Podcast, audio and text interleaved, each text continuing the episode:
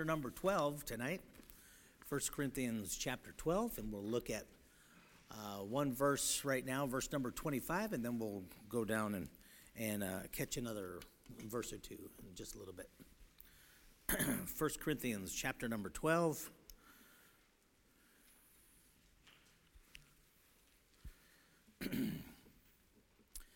And verse number 25, the Bible says that there should be no schism in the body, but that the members should have the same care one for another.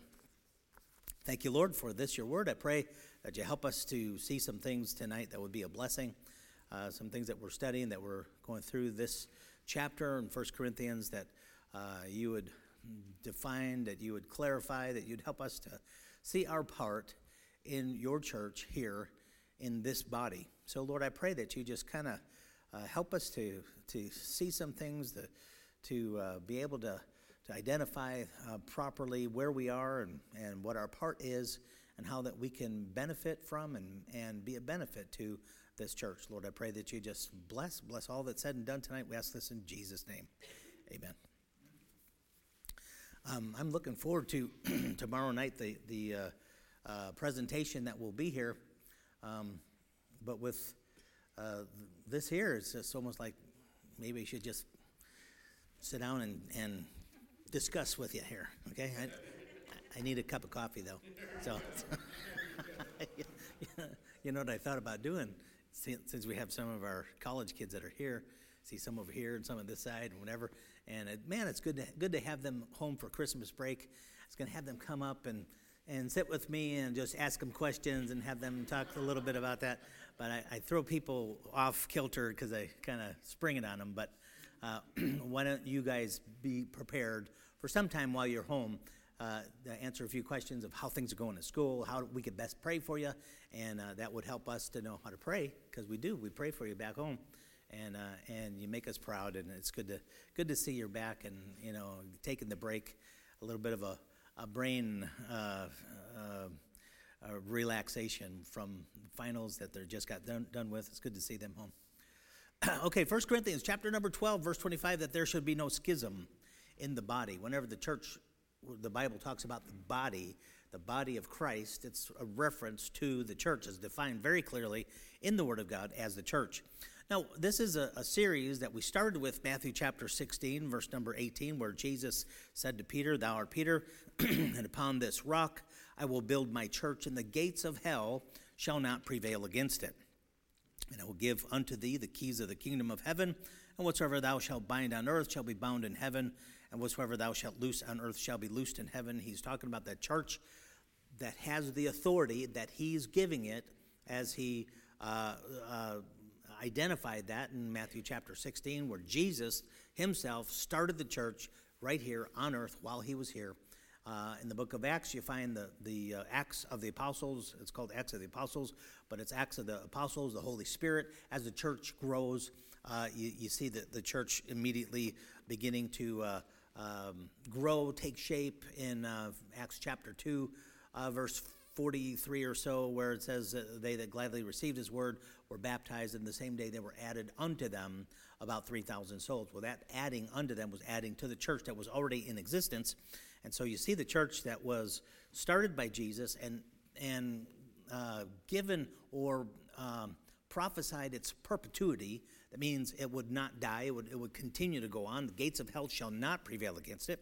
And it's just going to be going on. And so, uh, and it also had the authority. So we're looking at the church.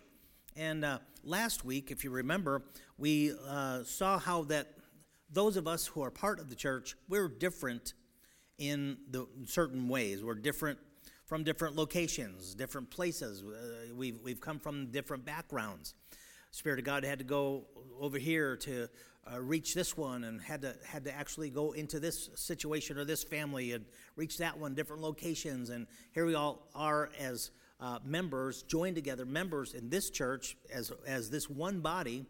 Um, and it's, you know, how the Lord got everybody together here, and, and we all have a different uh, testimony. We're from different religious schemes, we said, from verse number 13, 1 Corinthians 12 13. It says, whether we be Jews or Gentiles, didn't matter, you know, what, you know, where we were from. uh, we're all flawed in one way or another, trying to uh, earn our righteousness by good works or by efforts or by whatever, and it doesn't make it. It doesn't doesn't bring anybody righteousness. But now we're saved by the grace of God uh, that is uh, uh, laid out in the Word of God. And we, we had different positions or status or importance or wealth. We, uh, people that are in, in different categories and in a church. It doesn't matter your, your, your status in the community because that says whether we be bond or free, hey, we're all together in this one body. And then we also, last week, we talked about how we're the same. We're at one location. As the body is one, verse 12, uh, many members, but in one place. And so here we are in one location. We have one teacher, uh, and that's the Spirit of God. Spirit of God leading us, influencing us to do, to act. As verse 13 says, For by one Spirit, or by the influence of the Holy Spirit, we're baptized into one body and we do what we do because of that one teacher, that one uh, leader, guider that, that uh, gives us uh, direction and guidance. And there's one provision, and that's the Word of God. For by one Spirit are we all baptized into one body. It says we're all made to drink uh, into one Spirit, and He feeds us through the Word of God. We dealt with that last week. Okay, so let's continue with um, from verse number 18. Let's look at that one more time and uh, get back there and, and uh, uh, start from verse number 18. Uh, I tell you what, let's read from verse number 18 down through verse number 27, and then go back and kind of piece it together. Uh, 1 Corinthians 12, 18. But now hath God sent, set the members, every one of them, in the body as it hath pleased him. When he's, he's you know, just like a, a tiler or a, a jeweler that's setting jewels into a, a, a bracelet or a, um, necklace or something in a ring. They set, and, and that's God setting the members, placing the members. That's what that word means. But now hath God set the members, every one of them, in the body as it hath pleased him. And if uh, they were all one member, where were the body? and he's get, making the illustration. We're all different. We're all, you know, varied, come from different places, and we all make one body, but we are we're different individuals. He says, but now are they many members, yet but one body. Verse 21 And the eye cannot say unto the hand, I have no need of thee, nor again the head to the feet, I, had, I have no need of you. That's interesting the way he puts it there. It's kind of funny, you know, where it says uh, here the eye says to the feet, well, you know, looking at the, the, the, the illustration of a human body, we, we need each other. You know, if you want to go someplace, you're going to need your feet to bring you, uh, your, your body to, to um, get you there. You can't say, hey, you know, you're useless. Well, now I want to go to the fridge and get a sandwich, and I can't because my feet are not cooperating because I don't need my feet. Well, no, you need your feet. Or the feet needs the eye or the head. Uh, how many times have have you, you know, uh, uh, hit your toe on something at night because you can't see anything? You know, you just got to turn on the light so that you can see. Because if you can't, then uh, you know you're in trouble because you bump into stuff or whatever. Um, so he's saying you have need of each other. In verse 22, nay, much more those members of the body which seem to be more feeble are necessary, and those members of the body which we think to be less honorable, upon these we bestow more abundant honor, and our uncomely parts have more abundant comeliness. For our comely parts have no need. Did you ever think about that? That which is pretty or handsome, or you know, you, you look at a person and and their looks, you know, how we deem pretty or or uh, desirable, their looks are usually not doing anything. Your face, let's say your face, you know, where your eyes are, your cheek bones or whatever. And, you know, somebody looks at somebody and says, man, that, that gal's beautiful or that, that guy's handsome. And, and he says, that, it doesn't really do anything for you.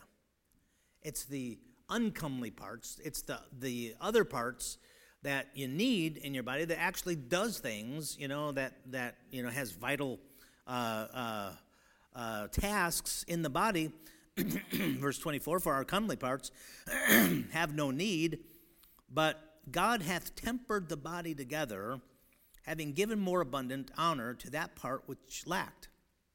that there should be no schism, that's our text, that there should be no schism in the body, but that the members should have the same care one for another. And whether one member suffer, all the members suffer with it, or one member be honored, all the members rejoice with it. Now are ye the body of Christ and members in particular. Now he's talking to the Corinthians.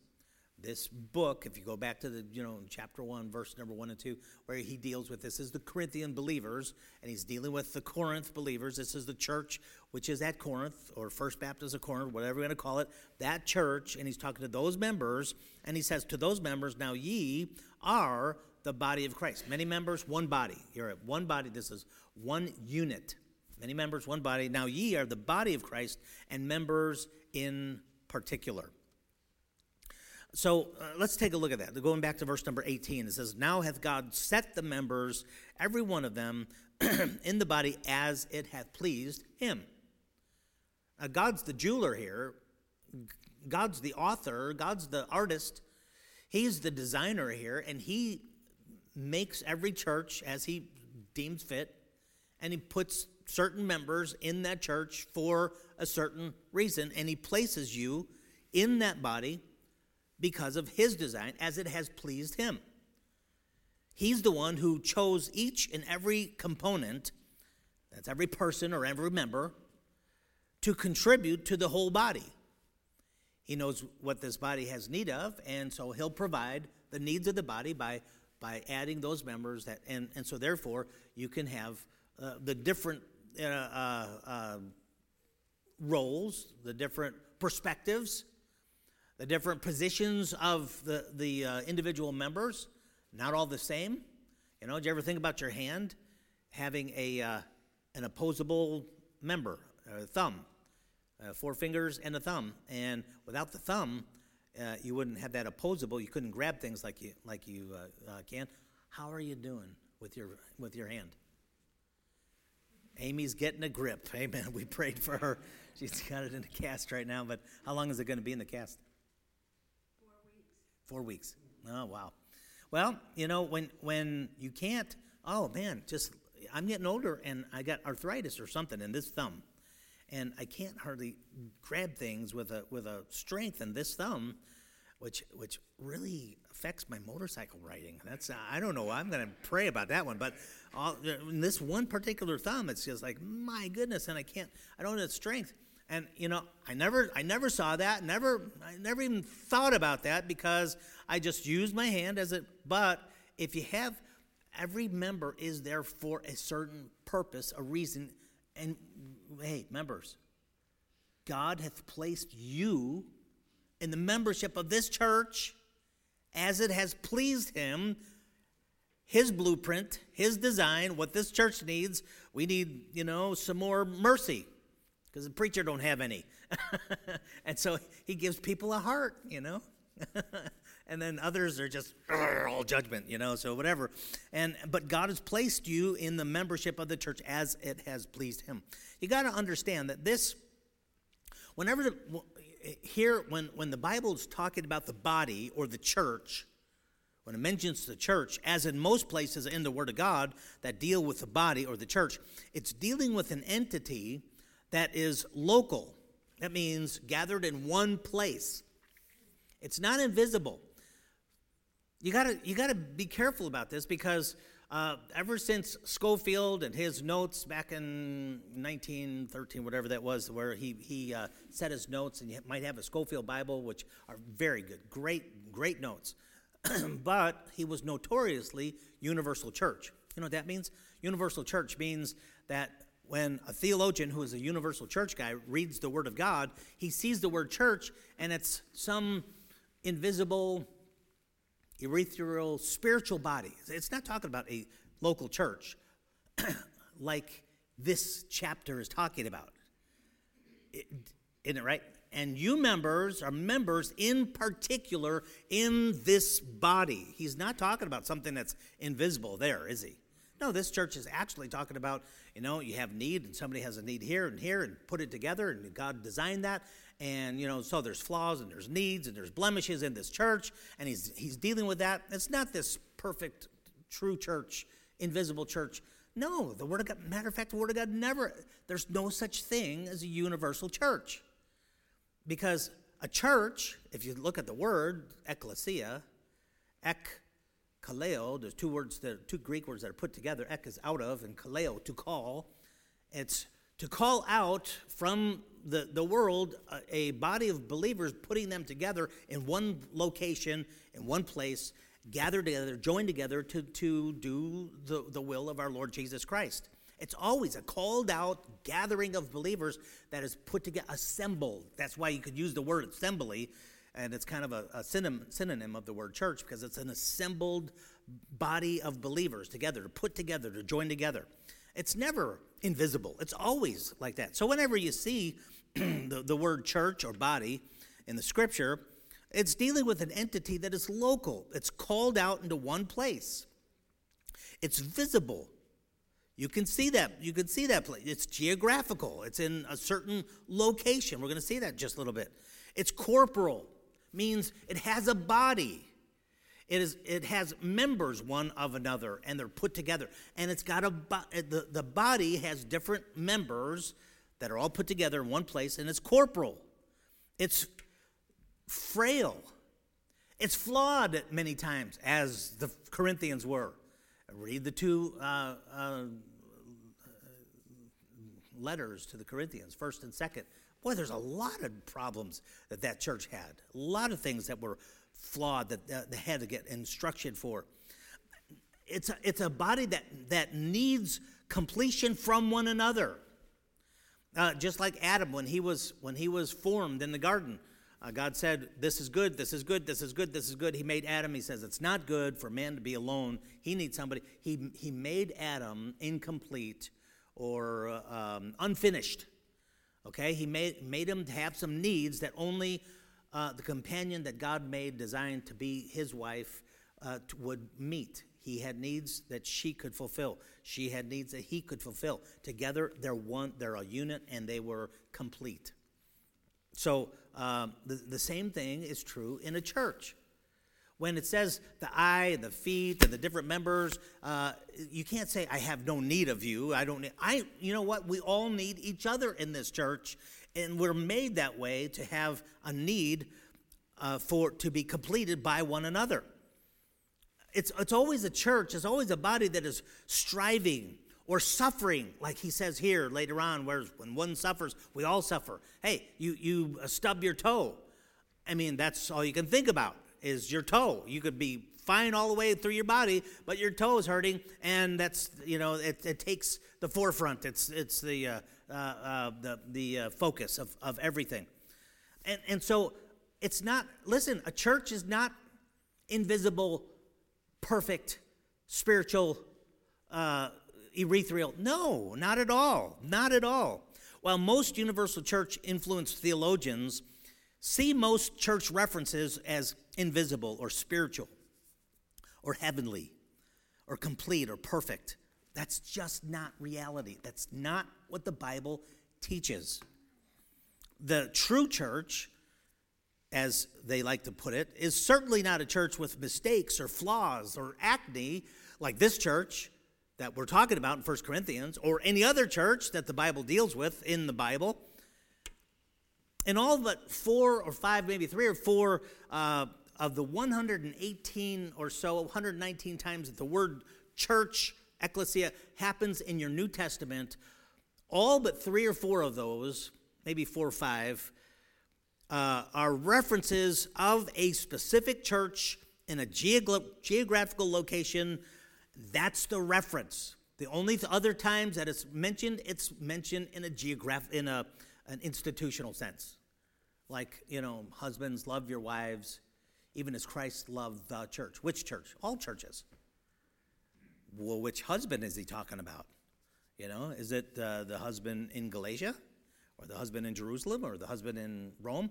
No, no. He's talking about in the institution of marriage. All husbands love all your your own wives and that he's talking about marriage in, as an institution, in an institutional sense, just like he's dealing with the church as the institution of what the Lord Jesus Christ started. But every single example of church is local, visible, geographical. in one place. You can see it. It has flaws. That it's striving to uh, serve and honor, follow the Lord. Uh, and so um, that's that's it. In, in every single place outside of the few times it's talking about an institutional sense. And one time it talks about the church that will form, and that is still going to be a local church when we're all gathered on the other side, and that will be, you know, that's a little different than what we're talking about here. Because every time that the word church is used, by the way, in the book of Acts, it was always the church, the church, the church, the church, until Acts chapter 7 or 8. I got to take a look at it. Why? Well, because there was only one church. It was the church that Jesus started at, a, at Acts chapter 1, it was at 120. That's, that's the, the number of that church was gathered together in the upper room. That day, on the day of Pentecost, there were multitudes that were saved. 3,000 were uh, saved, baptized, and added unto the church that day.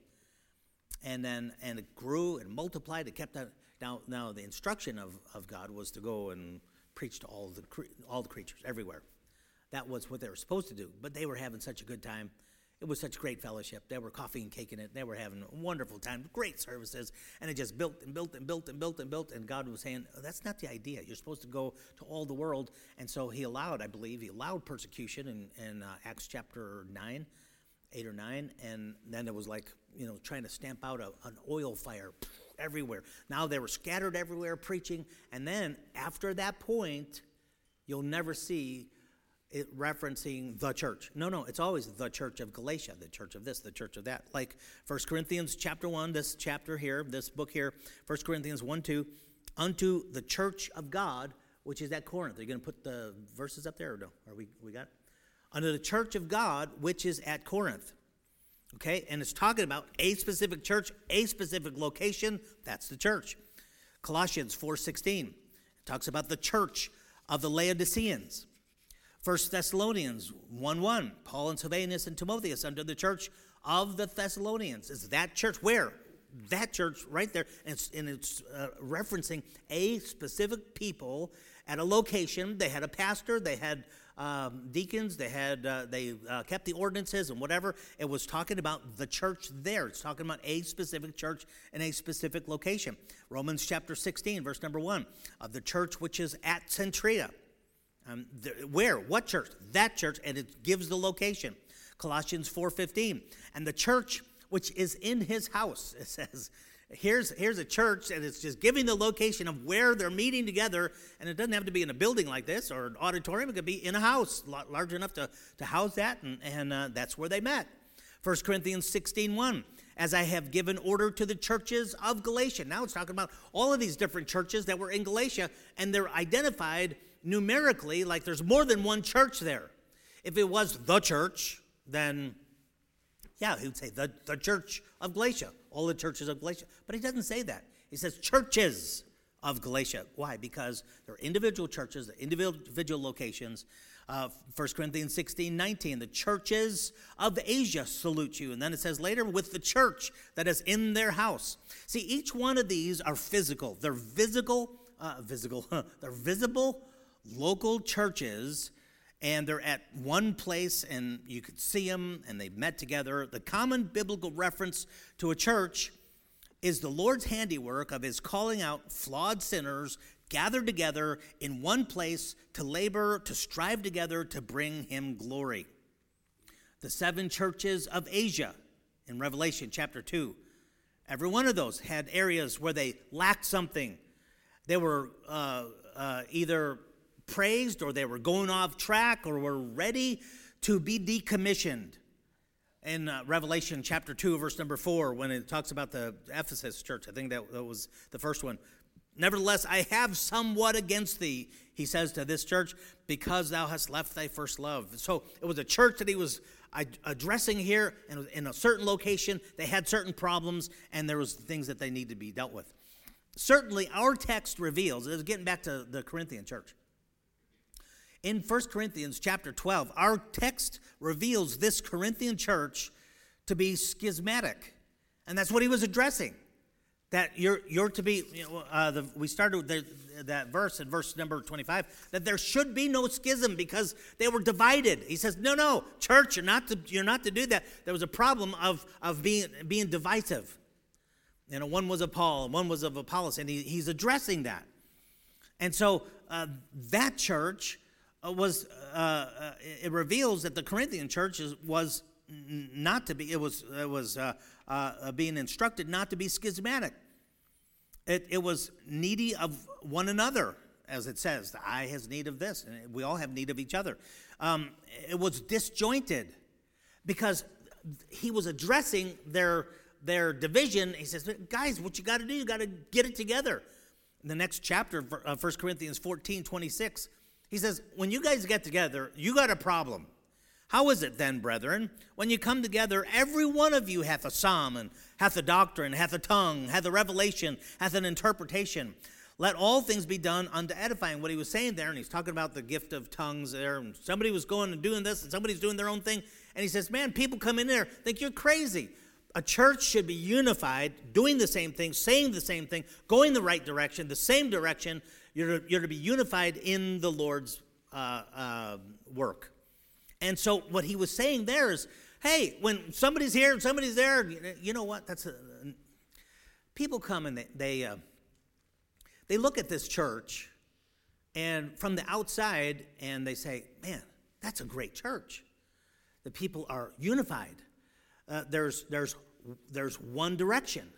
There's one purpose there's, you know, it seems like uh, this is a church of not just women. I mean, sometimes uh, you'll, you'll see that. I just heard that the other day again that, uh, you know, most churches there's more women than men. And I don't know why that is, but uh, there should be men leading. There should be men that are that are leading their families and are doing right, and and, and leaders in the church, leaders in the community, leaders in uh, uh, teaching and, and working and whatever.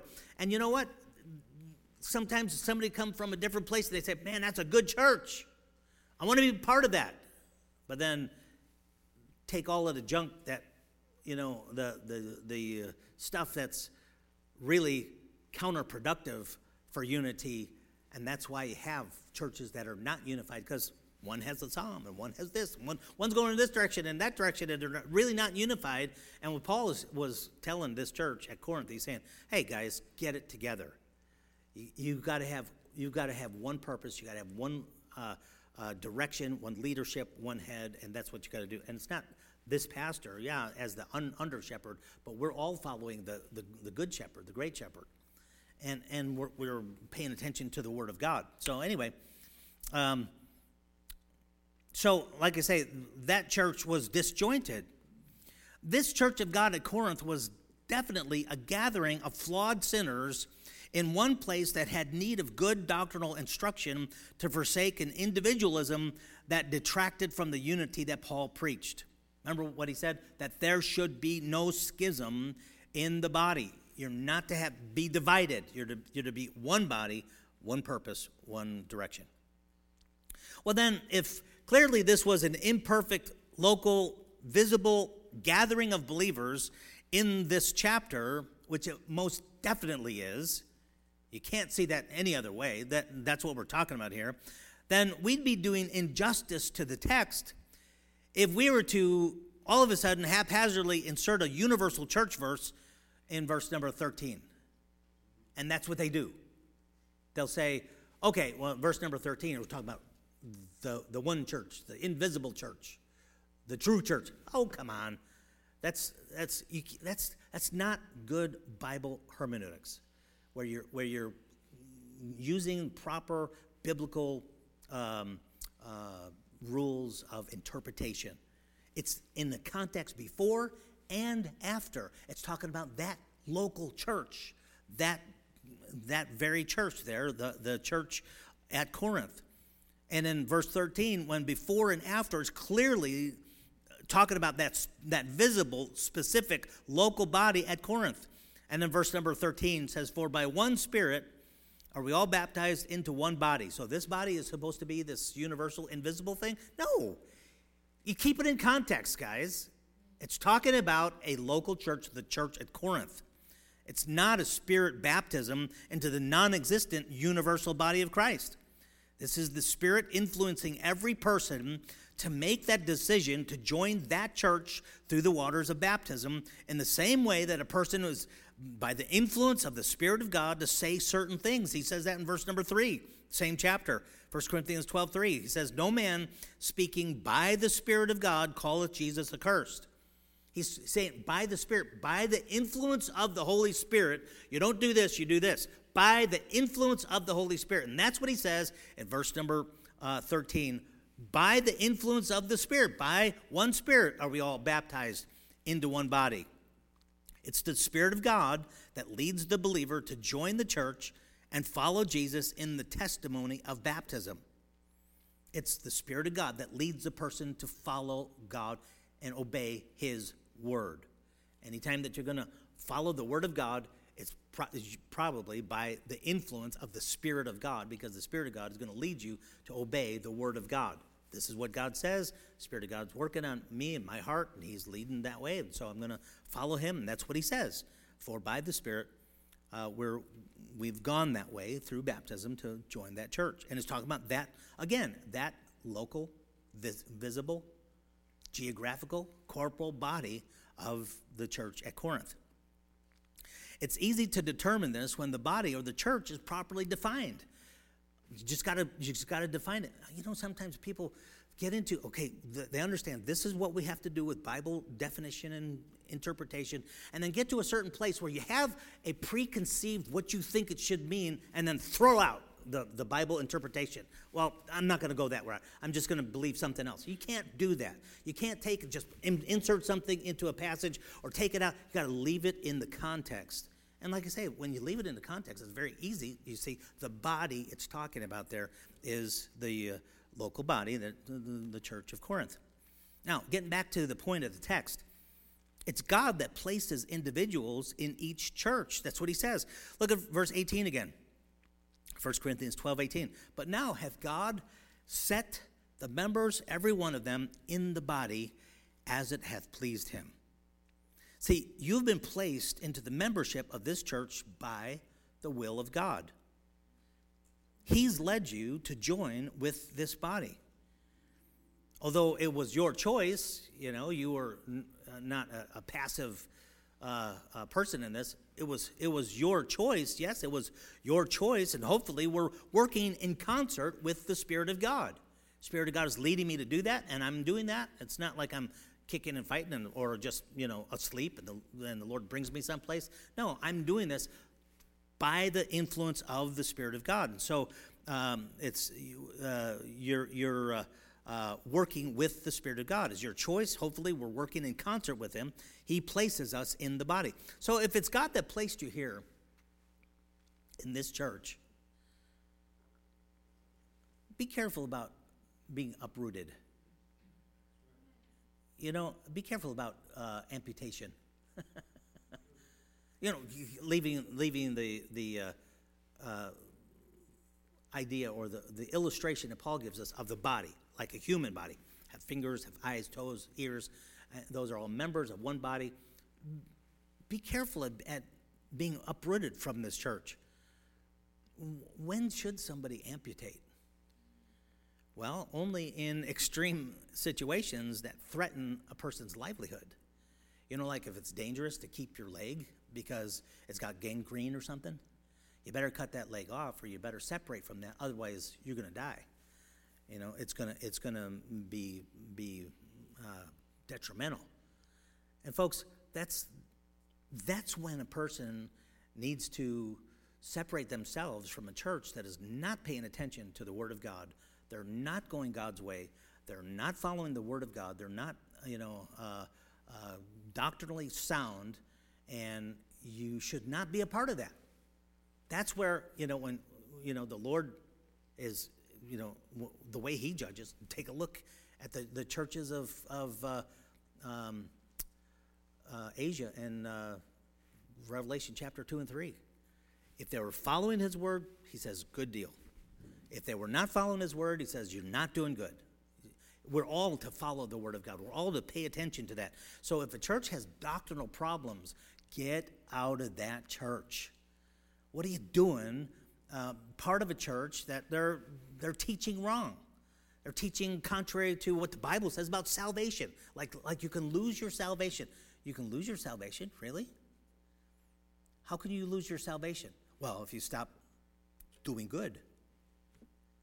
You stop doing good, or you stop being faithful, you stop going to church, you stop believing, you know, then, you know, then what happens is you can lose your salvation. Oh, that means you got saved because you were doing good?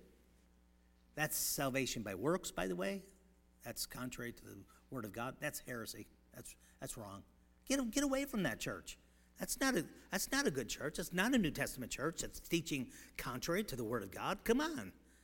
I mean, so if there, there's a church with doctrinal problems, yes, you better you better you know get away from that thing. If there's moral problems that are not addressed, I'm not saying that people are are uh, perfect or they don't have difficulties or problems. Yeah, I'll, you know, every church does because they're made up of flawed individuals. But it's what we do with sin, or how we ignore it or what we do, you know, because of there's something going on, and that's not right. And the Bible talks about that very clearly, 1 Corinthians chapter 5, what to do when there's a member that's in sin that must be dealt with, and he says it's it's the onus is upon the church, purge out, therefore, that errant member. So it's if there's moral problems that are not dealt with, um, maybe there's some logistical problems. Uh, some somebody's work, you know, brought them cross country or something like that, and and and uh, maybe God's moved you somehow, and so there's a move in there, and and there's no choice, and well, that's what you got to do. Or sometimes there's military situations, or you know, like for instance, our our uh, the kids are home uh, during the break here. Uh, while they're at Bible college, I encourage them to, to join with that church. You know why? Because I am their shepherd, I'm their pastor here, but I don't know what they're doing over there. I have no clue. I don't see them. I don't see their attitudes. I don't see who they hang around. I don't, you know, so while they're there, they're to be uh, part of a church there. And so join that church, and you've got a pastor that's there. When you come back, not for, for you know just a couple weeks, like just just a like a vacation thing, but when you come back home, then you you rejoin this church. So uh, you, you place your allegiance in this church and the authority and everything else because the Bible says you're to, you're to uh, uh, follow those who have rule over you. Who has rule over you if you're not in a church? Well, that means you're out of place. You got to get into a church.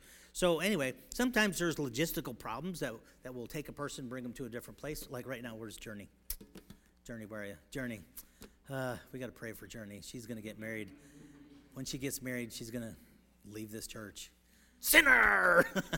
no, well, that's one of those things, you know. A, you you can't divide a family, and so she's going to be leaving us. And uh, um, but the door's always open. If you ever want to talk to Rico, tell him to get back here. Then that that'll be great.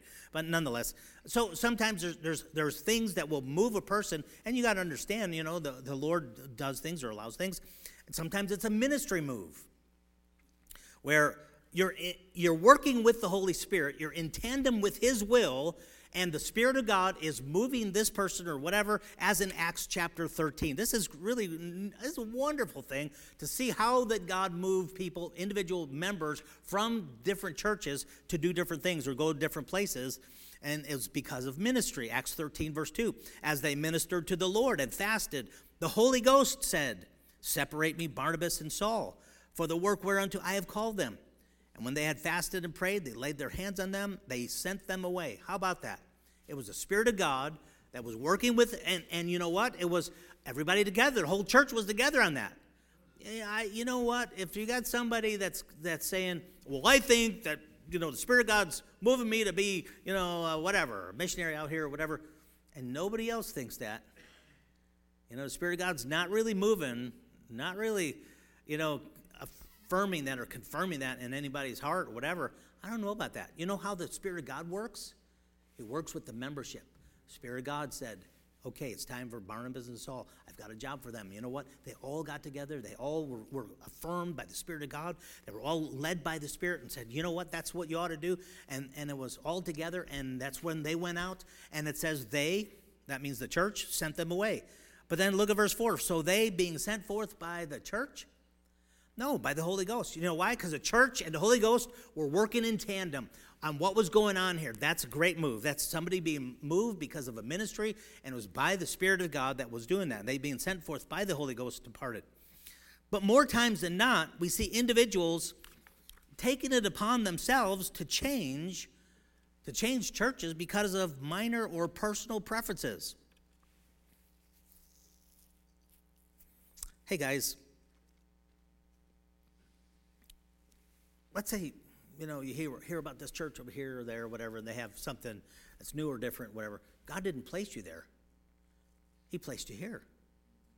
You've got a church, you've got a family. I see this all the time. Somebody says, Well, you know, there's this other church that has this. Well, yeah. And? So that's justification to move and to go to a different church? I could come home and I can say to my wife, Hey, honey, uh, Mrs. Cooper bakes the greatest apple pies, peach apple pies, or uh, pear pies. I, I, don't know how she does it, but they're wonderful. I think I'm going to go live over at Mrs. Cooper's for a while. and she, she'll say, okay, sure, go ahead. In a pig's eye, right? That's not, that's not going to happen. Maybe, you know, little Joey says, you know, Mom, uh, Timmy's house, they don't they don't spank anybody there. I think I'm going to go live with them. uh, God put you over here with these parents, and that's your house, and that's where you are. Folks, I, all the time there are people that are moving around because of this or because of. Wait a minute, wait a minute. You got to step back and see how does God move? God didn't place you there, God placed you here. He led you here. If He did, if he didn't lead you here, what are you doing here? But if it's God's will for you to be part of this church, then this is your church, just as your family. Listen, we all come from different family, different kinds of family, saved uh, parents, lost parents, or, or mixed. Uh, some are some are good parents, some are really lousy parents, or whatever. But listen, God placed you in that family, and that's who you are. That's where you came from. And you know what? God can use that to teach you exactly what you need saved or lost parent.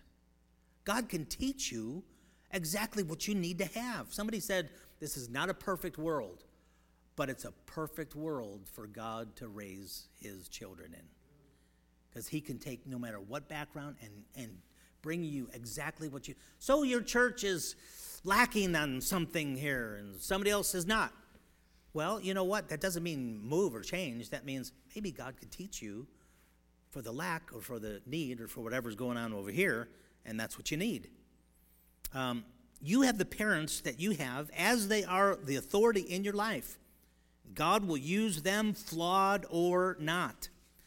God will give you all that you need in this church and this pasture by His foreknowledge. He knows wait a minute, did it say or did it not say that God had placed those members in that church as it has pleased him? That's exactly what it says. You don't leave a church, or the, the reason why sometimes people leave churches are because of numbers or personalities or facilities or the prominence that that church has or social concerns you know what? If you know, I've got this uh, insurance job, and if I go to this church, oh, there'll be a lot of contacts. That's why to leave a church. That's why to what?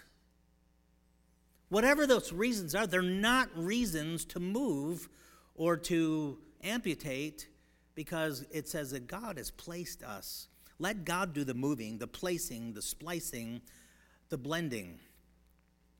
And you know what? I've, I've got a whole lot more message, but let me just make this one last point, and then we'll be done tonight. We are all counterbalanced. Look at verse number 24. This is what God said about members in a church. 1 Corinthians 12, 24. For our comely parts have no need. You know, like I said, like I said, your face or whatever, that, you know, doesn't do much good at all unless you open cans with it. our comely parts have no need. But God hath tempered, boy, that's a neat word right there. God hath tempered the body together, having giving more abundant honor to that part, part which lacked. The word tempered means commingled, divinely blended. folks, I've seen this over and over and over again in a church setting. like I said earlier, somebody has a heart of mercy while somebody else is more attuned to justice. They need each other. They really do. Or they're going to be imbalanced. Some, you've seen a parent like that. You know, the Bible says, raise your children in the nurture and admonition of the Lord. Parents, you, you're, you're to be balanced, having nurture. You know, that's health and softness and sweetness and, and that. But then also, admonition means uh, spanking or uh, whatever. You've got to have a balance. If you don't have a, you, did you ever see a parent that had a imbalanced on all? I just love my children. I just, I just, I love them so much. I couldn't spank them. I couldn't, I couldn't, you know, re, you know, uh, refuse them if they wanted anything. You know what? That kid is going to grow up warped. Or the same thing. Ah, they better do this. It gives no love, gives no nurture, gives no uh, softness to that kid, and it's only discipline that kid is growing up warped. Mark it down. You got to have a balance. And you know what? In a church, you have uh, somebody with, with this perspective and somebody with that perspective. We are tempered, as the Bible says, tempered together. That means we're blended together, we're balanced. We need each other to be balanced. The other day, I had a, a DVD that was put in a computer, and when it was in there, it was it sounded like this you know, that's the way it sounded. And I'm going, what? You know, I took out the DVD and there was a there was a, a stamp on it, a, a label that somebody, you know, it was a made DVD, and, and instead of printed on the whole thing, it was a label on one side of it. I just had an idea. I said, oh, well, let's see. I took that label off, put it back in there. It ran silently.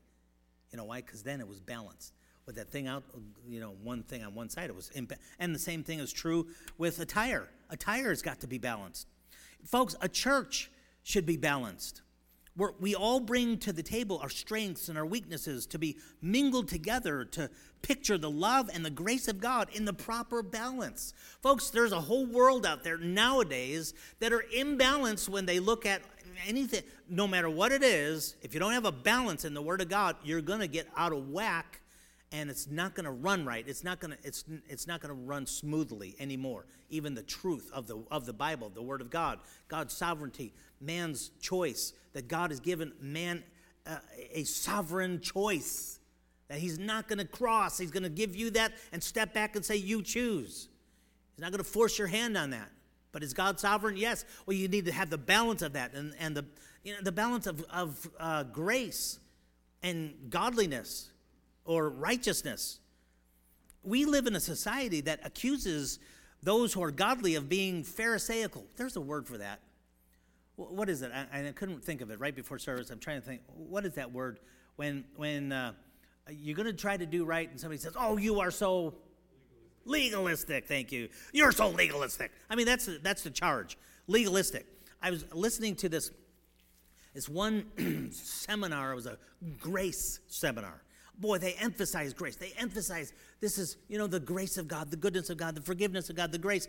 And and in that message, godly living was actually condemned. You know, and what this preacher said was basically, you know, you should smoke and drink and, and do all of these things because God's grace is, is sufficient. I'm going, this is weird. And this is what he said. He, he gave this illustration. This one kid who, his, his friend was uh, going to, to, he was going to move. And he was he loved his friend. He didn't want his friend to, to leave. And he was so mad. He was so angry at the family so angry at, at that friend of his that uh, they were going to take him away to another state or something like that. One one day he took and he got the, a, a, um, um, a hose a water a garden hose put it down into the, their basement and turned on the water and left. Well the family was on vacation and they didn't come back for days. When they got back, all of the furniture and everything was destroyed.